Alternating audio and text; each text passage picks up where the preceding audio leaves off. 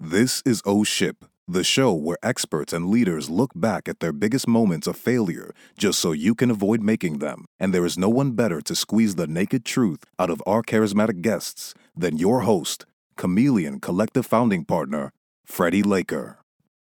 Hey everyone, and welcome to another week of O Ship. This week we're going to ask the question if having a strong body is going to help build a strong mind and make you a great leader. And we've got the perfect guest on to answer that question, Robin Thurston. Robin's the founder and CEO of Outside. And if you're not familiar with Outside, it's a portfolio of diverse active lifestyle brands. You know, if you're passionate about running, biking, climbing, hiking, skiing, fishing, yoga, or pretty much damn near any outdoor activity that people love, then outdoors probably going to have you covered across their books, TV, and media. They even get into map data, education, and have their own marketing agency. He's also the former CEO of Helix, a personal genomics company, and the former chief digital officer of Under Armour, a role he attained after selling his loved firm MapMyFitness, which had popular apps like Map My Ride and Map My Run on iOS and Android. And through all of this, he's continued with a deep personal passion for sports at a professional level. Today, we're going to explore how love for the outside and the discipline that comes along with the dedication to fitness at the highest level can shape you as a leader. And here we go with another week of O Ship. Oh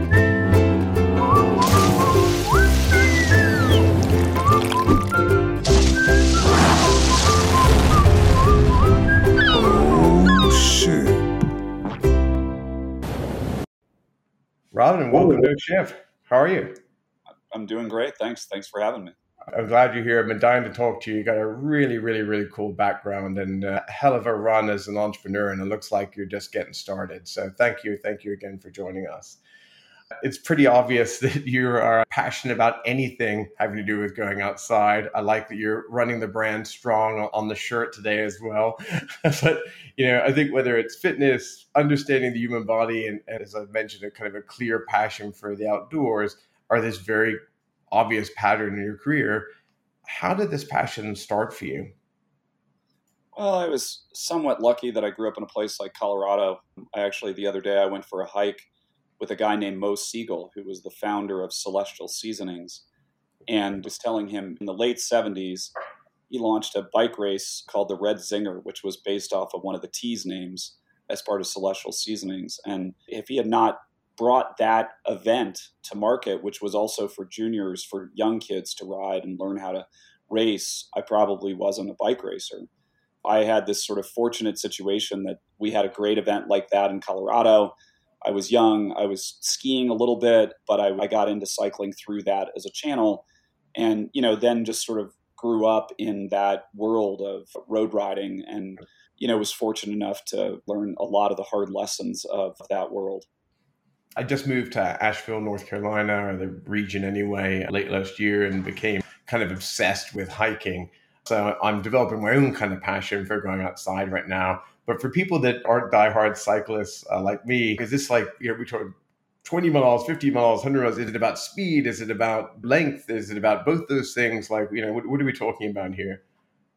Well, I mean, you know, obviously um, cycling, even when we developed like Map My Ride, it was interesting. You know, like the average ride in the system for what I call a huge, you know, millions and millions of people was about 20 miles and maybe a little bit over an hour of riding. Same thing in running. You know, in running, the average person runs three miles three times a week, as an example. That definition around general health and how people think about getting active, whether it's hiking, maybe a hike is two or three miles and has some vertical climbing in it but it, in many respects, it's about being outdoors. It's about connecting with nature and the impact that that has on people from a mental and physical health perspective. And I feel like I was fortunate enough to grow up in a world where I got to spend a huge amount of outdoor time and, you know, really seeing the world.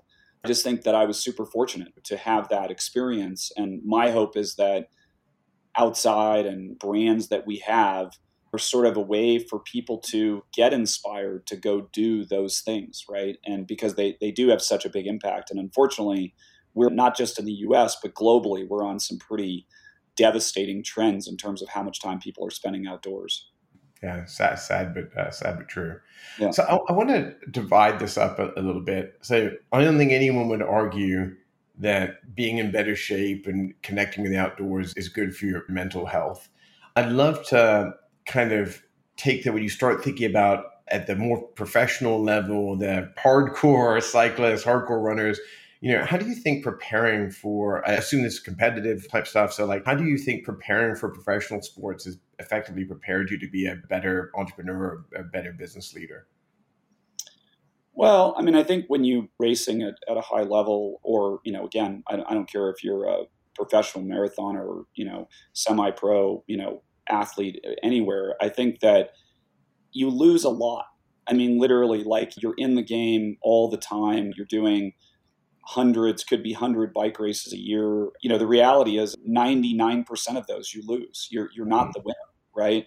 So this ability to sort of adapt and learn through failure, I think is something that sports does incredibly well. Like I actually don't think there are many venues that allow people to learn failure as much as sports because like I said, I don't care which sport you're in. There's that great Michael Jordan saying about like how many shots he missed and how many games he lost. And I think that's really true about sports is that it mm-hmm. does allow you to learn to adapt and really think about those losses and how you might go on to win something. I'm very modest about my semi professional career in cycling, which is that I carried a lot of water bottles. I chased a lot of breakaways for better riders on the team. I'm super humbled by the fact that I got to ride with people like Oscar Camenzind and Andre Sipytovsky and other people on the team, the Swiss team that I rode for. In retrospect, at 50, I would say that the most valuable things that I got out of cycling and living in Europe was essentially the ability to adapt and learn failure and come back from failure. And then also just the camaraderie from the team. I mean, I feel very fortunate that I was on an amazing team that had a very good sort of collaborative framework. And I, I, still have dear friends that I that I rode with and talked to regularly.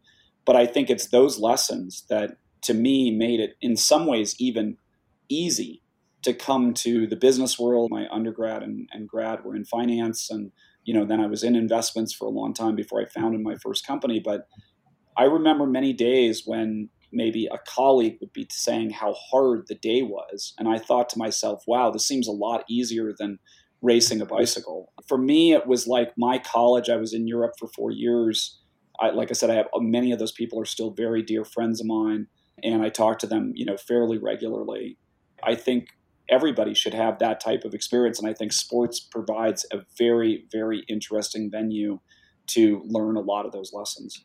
Your answer was so unexpected to me because I thought it would be something about kind of like, you know, the preparation, the practice or the routines that you develop and the discipline that comes along with that.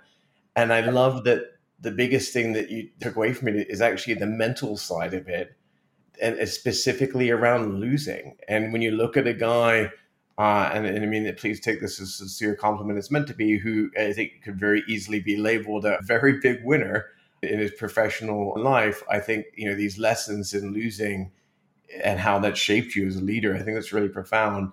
I can't help but say I love that as a guy who's got a podcast called Oh Shit that's about you know helping to understand that it's okay to fail and then that's part of the journey. I mean, you, you couldn't have had a better oh shit moment for me. So thank you for that. Yeah. I think this, this is the big lesson that I want people to like take away above all else when they tune in. I put it a very high level in terms of my learning experience. The discipline that you have to have, no matter which sport you're going after to try to achieve your goals. In many respects, I loved the training. I loved the hours and hours and hours, the tens of thousands of miles a year riding a bike. I loved that part of it. But I would say the biggest lessons came from, frankly, losing over and over and over. I love that. Super interesting. I want to go back into those routine of kind of practice and the mindset uh, in a minute. You mentioned a second ago kind of how you'd kind of gone through the finance world at one point, and as I was you know reviewing your career, one of the things I found so interesting about the career is that you actually did start in the finance world at one point, from working on being like a kind of you know the information business, if you will, for mutual funds at Reuters, and then you were an investment director at Wellington Management, so you were all in this finance world, and then all of a sudden you founded Map My Fitness How did that happen? It seemed like it was like kind of came out of the blue, and it was a pretty big come out of the blue in a very awesome way. It seemed like a massive divergent moment for you.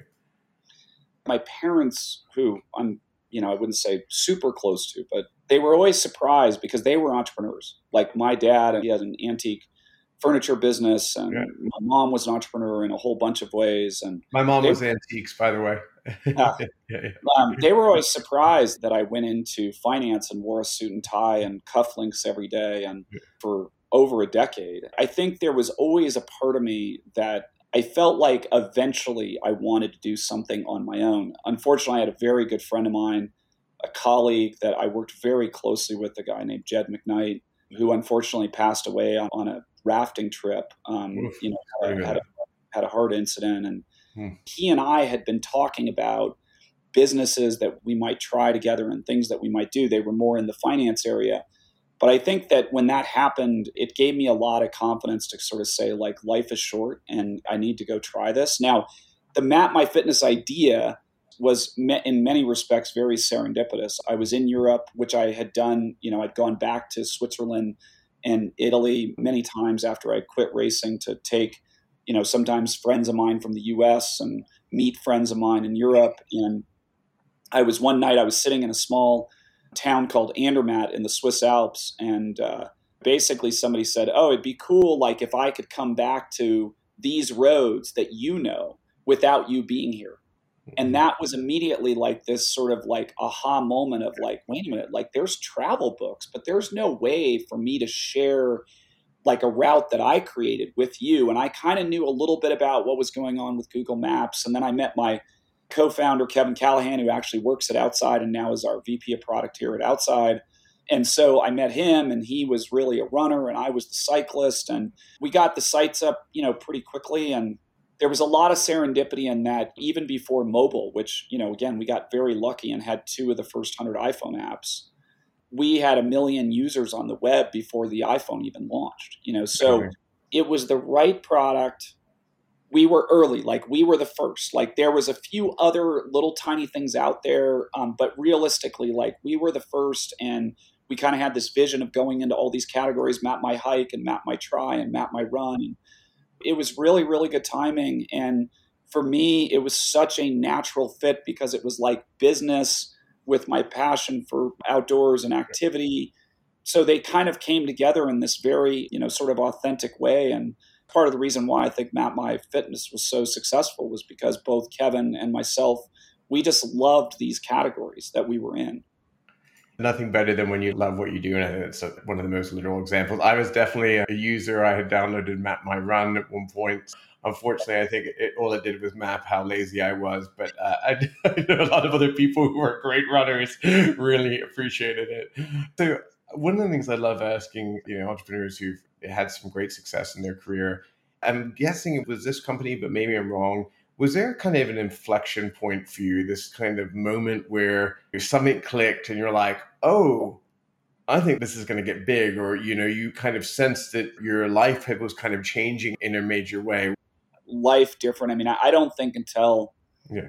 kevin plank called me out of the blue that i thought my life was going to be different because i was yeah. just i mean as you know building a business is a lot of little steps, right? Sometimes you have these big wins. We were featured many times by Apple. So the, the App Store launched in July of 2008. And it was a little bit like crickets. Like we had two apps in there and we were like, oh, this is going to be huge. And then it wasn't huge. It was like, it was sort of just a little, you know, trickle of people downloading the app. But by Christmas, obviously the markets were melting down. I mean, it was like the whole world was going to end by you know November of 2008. Lehman had gone under, and Fed was still trying to figure out what to do mm-hmm. in the Treasury. But AT&T had the exclusive for the phone for the iPhone. Yeah. And AT&T did this huge spread for holiday across the New York Times, the Wall Street Journal, USA Today, all of these different huge publications, Barron's, etc.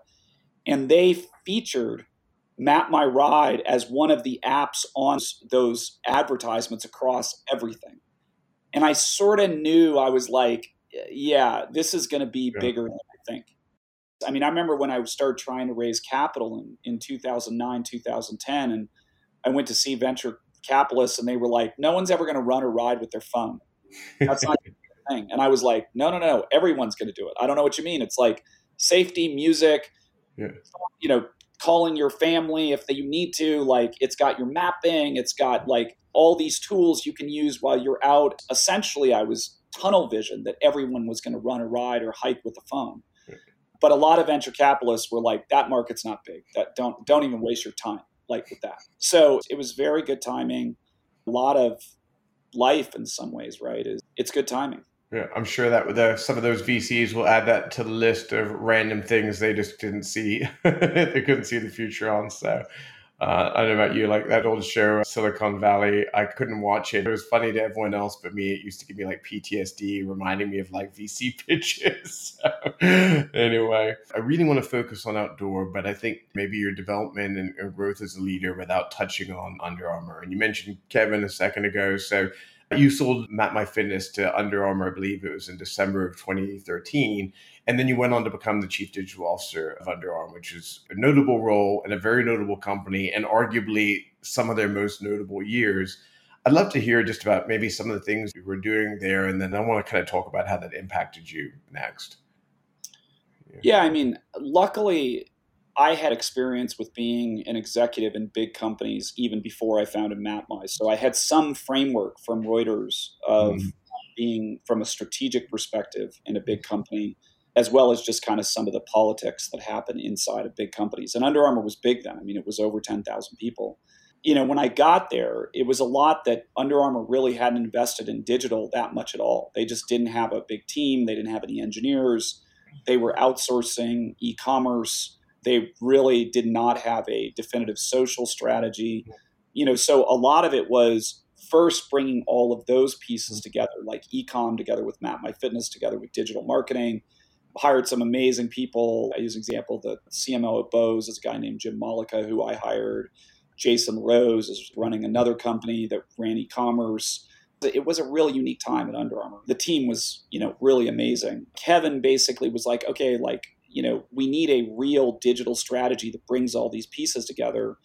And we created a product called Under Armour Record, and then we bought some other companies like MyFitnessPal and Endomondo. And mm-hmm. the idea was that we were going to basically be kind of like the health monitoring tool for you the calories in, your weight. Mm-hmm. mm-hmm. We, we launched some hardware, and we were going to bring all of that together in a picture. And we successfully got there.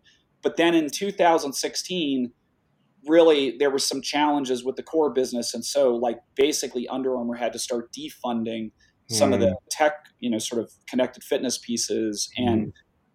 you know, I just kind of saw the writing on the wall. I mean, the story I say is that I went to Kevin in 2016. I said, look, I think we can build a billion dollar subscription business with the assets we have if we get into content and sort of compete with Red Bull and other people that were getting, you know, obviously big into content. And Kevin just said we had invested a billion dollars and he was like, we just don't have any more money to keep pushing into the mm. category. So, you know, a little bit like I was like, okay, it's time to go. I had a non compete. Mm-hmm. I went to do something completely different, not completely different, but it was in the healthcare world, uh, yeah. running Helix. I tell the story about when you put e-commerce together with, with, you know, sort of utility. We did these very, very simple things. Like if you ran 100 miles and mapped My Run, I sent you a 40% off gift code to underarmour.com. And that translated into a lot of business instead of just buying users in Facebook and Instagram. We had our own audience of 250 million people, unique people on the platform. So it was enormous, right? And so we were leveraging all of that to basically grow the e commerce business and really create a more personalized framework for the average consumer around, you know, whether it be their running and their food and, you know, weight and everything. And so it was kind of a magical time. I have a huge amount of loyalty to Kevin. He changed my life by buying Map My Fitness but it was chaotic. I mean, there was it was, it was, it was fast. You know, everything. yeah. I was going to say they, they, I'm obviously I'm looking from an outsider in, but it seemed like things were moving really, really, really fast. And I'm sure the growth was pretty bonkers, and just trying to kind of keep up with it all and make sense of it. Like, I think everyone was getting really hard on the connected, you know, sports devices and so on. So you probably had a lot of competition there. You know, whether it's wearables or you know sports clothing or whatever that was all connected. Anything you would have done differently? Any kind of great, you know, kind of learning curves maybe that you might apply to like future things that you try and build or develop as a company? we got pretty big into hardware and we launched a huge partnership for what was called the Health Box with HTC. Mm-hmm. We launched a shoe they still sell today that has a chip in it called HOVR that is still selling well. Like I followed Kevin's lead on getting into hardware. I, I, didn't really want to be in the hardware business. I mean, hardware has the word hard in it for a reason. I'm a huge fan of Oura. There are companies like Wahoo and others that just do a tremendous job on hardware. And I've been an investor in a number of hardware companies. Man, it's hard. It's more fun when they're doing it and you're investing than you building it yourself. I get the impression. I just think hardware is really tricky and very hard to get right for the customer. And that's one of the reasons why I love software is because like if something's wrong, you can push an update quickly there's something sexy about making something as digital guys I can identify with you as like making something that's physical. Another buddy of mine's getting in the space now. I'm scared for him. So I, am going to encourage him to watch this episode. I'd like to jump forward in your career a bit to the present day and your roles as CEO and founder of Outside. And what I think is so interesting about the portfolio you build is basically you've taken lots of different aspects of all this accumulated experience you've had over your entire career and it's basically in one firm. I feel the the breadth of your life in this business. I mean, you've got content, you've got experiences, you've got community, you've got a commerce aspect, you've got the utility aspect from like your old firm. But I'd love to hear in your own words and for our audience, you know, more about what you're building at Outside. Yeah, I mean, we certainly started with content as the beachhead of the thing that we thought there needed to be more synchronicity. And some of that was from the data that I had from MapMy, which is that mm-hmm the average customer in our database does at least three activities. So they're like maybe they're doing yoga, running, and skiing as an example, or they're you know backpacking, surfing, and snowboarding. And so knowing that. A lot of these properties before were very, very siloed. Um, they didn't have any first party login. They didn't have membership. So I just fundamentally, one is to be clear, a lot of the businesses we bought were distressed. They were still doing print, but print was losing a ton of money. They I mean, were media is hard. Another well, hard one. I certainly get my fair share of criticism. What I often say is like I took on a challenge of trying to reinvent many of these media businesses, and it is very, very hard. And I've had, you know, like my team and I have had to make incredibly hard decisions. Like when we got out of print for most of the publications, with the exception of outside earlier this year, I mean, I love print. I would have loved to stay in print, but we were losing millions of dollars mm-hmm. on print. And you can't do that in perpetuity, especially in this environment. And we could talk about all the challenges in this environment. I just felt like there was an opportunity to bring all of these experiences closer together, create a more personalized experience for the customer with the primary goal of how do I get people outside more? How do I inspire them? How do I activate them? And then ultimately, how do I reward them for that outdoor time? Because again, we're competing, my opinion is we're competing with reward systems like video games. That is the type of thing that we are comparing ourselves to because that is what's pulling people's attention from being outside. Same thing with screens. Like mm-hmm. there's a lot of embedded behavioral science behind your iPhone. Mm-hmm. And we're competing with that to get you outside right? Mm. Same thing with Facebook or Instagram or Twitter. Like all of these things are doing things to micro reward you. And we are competing with that to get you outdoors. And so the way I think about it is like bringing all of these things together is ultimately about how do we create a competitive framework to the things that are drawing your attention away from the outdoors. It's yeah. interesting. With so much diversity in the business, I'm intrigued. I know you're not supposed to have favorites within a group of companies like that, but I guess kind of like children, if you know what I mean. Taking the business passion out of it, just your personal passion. Is there any kind of properties within the kind of outside empire that you're kind of most excited about? Not to put you on the spot. well, while we certainly have our challenges. Cycling is our second biggest category, and yeah. I'm hugely passionate about. Obviously, close to home, yeah.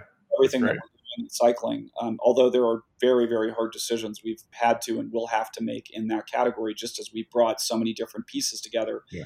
I have a story about outside the magazine, which it, for me it does have a very unique place for me, which is in 1979, my dad came home, and my parents were divorced, so I was sometimes with my dad, sometimes with my mom. But he came home and he threw an outside magazine at me and he said, I want you to read up on it. This is where we're going. And so on the front of outside was Arches National Park in Utah. And we were headed there. So I cut out every picture, I read every article, you know, and then we went on this amazing backpacking trip there. And I always tell that story in that there was sort of like when Larry Burke, the founder of Outside, my mom lives in Santa Fe and I went to see him in 2019. And I said, Hey, if you ever sell outside, I'd love the opportunity to buy it it was a unique moment when he called me a year later and said, I'm going to sell the whole thing TV channels, magazine, and everything.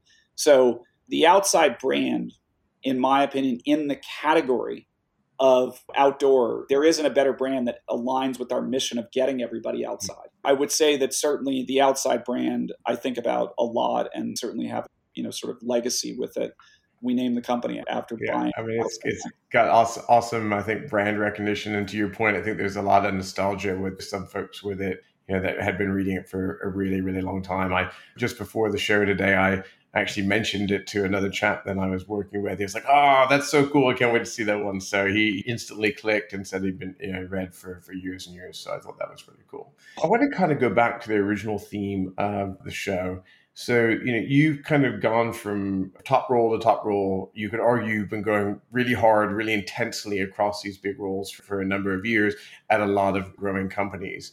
I want to kind of liken your career on some level to a little bit of an endurance sport. To go at the level that you're going, at the speed you're going, with the intensity you're going, is there some trick? Is it genetic or is it like something you've practiced at to be able to perform professionally in the business world like someone would if they were a professional or semi-professional athlete i mean i think that again one thing that you learn from sports and i really don't care what sport it is, mm-hmm. but is like you do understand that as you put more and more effort into it that you see those returns and it might look like this like a mm-hmm. stock chart you know like it's never just up and to the right i mean it just isn't you know yeah. and even MapMy was a decade long endeavor there was a great post the other day on linkedin and someone was referring to building a business like compounding interest right mm-hmm. like you have to wake up every day and just incrementally like same in training. You have to incrementally put that effort in. You have to know sometimes when to rest or you know you were mentioning when people get sick as entrepreneurs it tends to be when there's a lull rather than when you really put the effort in. So i think that that type of training is very similar to building a business which is like you got to be able to see the bigger picture longer term what your big goals are but you have to put the work in every single day and sometimes that's really hard. We've made very hard decisions this year in the changing economy and had to do a couple of layoffs, which was incredibly difficult. Yeah. In my career, when I've had to do that, is it easy? Never gets easier. Yeah. Never gets easier. Never. And I don't stop thinking about it. I mean, I think about each mm. individual and the position that we had to put them in. And sometimes I see people go get even better roles and sort of grow. Yeah, that's good. That. that part is good. But I think that you just have to keep kind of putting one foot in front of the other, mm-hmm. bring your team on board with that vision, get people aligned, and keep pushing forward. I mean, we're 375 people, and I still consider us a startup, mm-hmm. right? You have to just keep kind of cranking. I love this concept. Even your training, like for anyone who goes to the gym or even focusing on weight loss, like you yeah. gain, then you kind of plateau a little bit, and then you've got to kind of push through to the next one and you'll have these couple steps forward, couple steps back. But I think the key, is as long as there's more step forward than back, you're kind of doing it right. Again, I sense this kind of theme of like mental fortitude more than anything else. This accepting of like, hey, you can lose sometimes. It doesn't mean you've lost the war. You might lose the odd fight here, but you know the odd battle. But, as long as you win the war at the end of the day, I think you're in a good spot if you were to kind of to look at other leaders are there or even aspiring leaders which are you know a big part of the audience of oship what kind of tips would you give other leaders or aspiring leaders effectively to be more successful in, in their careers is there any work tips or habits that you can think of that you have that you think help the people to be successful think you can't lose focus on the big picture vision that you have i see a lot of entrepreneurs and work with a lot of entrepreneurs that I feel like they get kind of too caught up in the minutia and maybe don't delegate that well, or they don't necessarily hire the right team. And by the way, hiring the right team is incredibly hard. It's hard to get the right co-founders, as you know. Mm-hmm. It's hard to get the right team together, and you know, kind of like I don't know. I mean, you could use an example like a Super Bowl winning NFL team. The chemistry is totally different than mm. the team finishes last in the NFL. It takes turnover sometimes in that team to get to that moment where you have that magic to be able to mm-hmm. have an exit or go IPO or mm-hmm. you know get the product right. I think it's a lot about building the right team and continuously sort of like trying to get to almost perfection with that team. Mm-hmm. It's not a real thing. Perfection is the enemy of innovation. Yeah. Right. You know, so like I, I'm not suggesting that founders try to get to perfection. It's unattainable. And I think when people do think they got it totally perfect, then that, uh, to your point, can kind of breed a little bit of, uh, I don't want to call it laziness, but just lack of innovation. I did think it was interesting that you brought along your former colleagues to be the VP of product. So there's certainly some sense that, like, if you got a great team, yeah, you can bring some of those people along, but I think there's some merit. You've got to in- inject some of the new blood, and then you've got some of the old blood, the old magic, and then hopefully that creates a new kind of you know, perfect storm. I often talk to teams about this. I've been very fortunate that a lot of mm-hmm. people I've worked with in the past are working with me. Like my CFO and I work together at Helix. My chief people officer and I work together at Helix. I have other Helix employees that work for us. I have other Map My Fitness employees that work for us, right? And it's about that balance between new and people that you've worked with for a long time because there's certainly a bit of security in the trust that's built with teams that have worked with together before. It's a, collector of, great people, it sounds like. So I, want to be conscious of time for this week's episode. You know, it would not be a ship if I didn't ask an ship question. For those of you who are joining our ship for the first time today, one of the things we always try to do is ask some of these you know, great guests like Roman about their careers, but we also like to kind of ask about a moment where things maybe have kind of gone off the rails or wrong for them and how they handled it. And sometimes maybe these can be moments where you know something went wrong and it made them rethink how they were a leader or shifted how they approach business or the world or just even life. Sometimes it's maybe none of those things. Maybe it's something that kind of went off the rails, is a little crazy and wasn't very funny when it happened, but it's really funny in hindsight. We're open to any form of O ship story, but I would love to hear if you've got one you're willing to share, Robin. Well, I mean, in some ways, I mean, I'm living it right now. You know, as I said, there were a number of distressed assets that we bought in the media space. And while I had spent a decade at Reuters, I mean, the challenge of trying to reinvent the media business in light of what's going on with social media and sort of the entire ecosystem about how people consume information and the mix between the ad business and building a membership business and bringing some of these other things in like utilities and all of these pieces. I mean we did 21 acquisitions in 24 months. Wow. and it's daunting frankly. And i'm very humble in that I've made a lot of mistakes, a lot of mistakes, but I'm definitely having that sort of oh shit moment in that, like, it's tough. I mean, this is not for the weak hearted in terms of trying to reinvent a media business and sort of what's going on in the world of media. I don't consider us really just media. I mean, we're trying to build a platform for consumers that is highly personalized and different than what they got before. But I'm also very sensitive to the fact that we have brands that have been around. I mean, Ski Magazine's been around for 82 years. Warren Miller Films has been around for 74 years. And I believe that I, I try to think a lot about how important those brands are to people. But there are incredibly hard decisions. Like, as I mentioned, when we got rid of print, that, you know, we were taking things away from people that they had gotten for a long, long time. And that's hard for some people. And so I just think at many levels, you have to stay humble. Frankly, in many respects, you have to stay humble enough to apologize that sometimes you get wrong. And in some ways, I would say right now, I'm probably having my biggest oh shit moment that I've had in my career. I didn't actually mention this to you when we met earlier, but I was the CMO of a media uh, network called Scout. That was a sports focused network, had everything from college sports to even hunting magazines and things like that. So a little bit of the outside stuff. It's a really, really, really hard business. And I've met some great people in the, in the media space over the years and had quite a few of them on their ship. And it's definitely been something that we talk about a lot. I think that the way you're approaching it with the mix is really the right strategy. But when you make that many acquisitions that quickly, it puts a real a real stress to find this alignment. The brands and the audiences can line up, but trying to get the people in the organization and the energy and the culture and everyone running in one direction to inject that many different cultures together is a hard one. Well, I may have to follow up with you on that one to get the final outcome of that O ship story, but I'm really excited for you, and I think if anyone could pull it off, I'm confident you can. I'm sure our audiences as well. I want to ask you one final question for today's show. As I've mentioned multiple times, you've had such an interesting kind of career run, touched in so many different parts of the business.